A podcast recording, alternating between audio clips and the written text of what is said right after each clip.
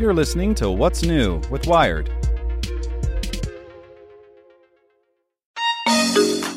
Welcome to the most interesting thing in tech from Nick Thompson, editor in chief of Wired Magazine.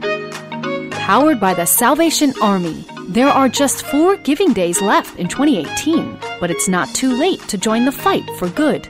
To give through Alexa, say, Alexa, make a donation to the Salvation Army, or visit salvationarmyusa.org.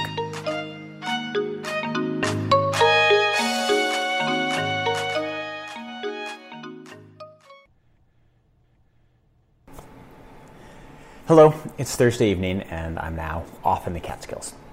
The most interesting thing in tech is the announcement from Amazon that Christmas sales purchased through Alexa are three times higher than they were last year. It's a little bit of a fishy number. Amazon didn't say how much the sales were, so we don't know if it's three times a small number or three times a big number, but regardless, the point is that the number is growing quickly. And what's interesting about it is when we think about Alexa or other voice assistants like Cortana or Siri, we often think of them as objects that solve one technical problem.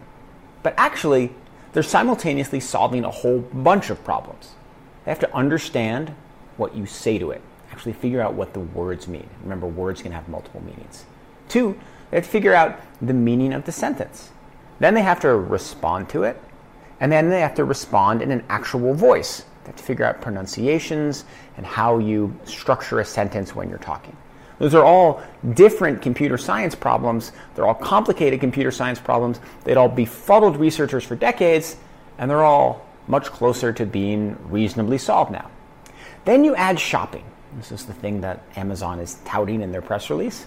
And that's a whole other element. How do you understand the exact intent that somebody has to buy something what exactly do they want to buy? And the stakes are fairly high because if you misinterpret what they say and you ship them the wrong item, doesn't go over very well. So that's kind of interesting. The second thing that I think it reminds me of, or that is important, is that Amazon was late to this. Apple Siri came out a couple of years before Amazon came out with Alexa. Amazon followed, and yet they followed and they've created something that was ubiquitous and that now, based on the early evidence, is going to create a massive, massive new market for them, not just in the devices that are already ubiquitous and soon will be in all kinds of things, including, I don't know, this cabinet and the light above me. They're going to create a whole new category and a whole new way of shopping inside of an industry is immensely complicated that they got to pretty late.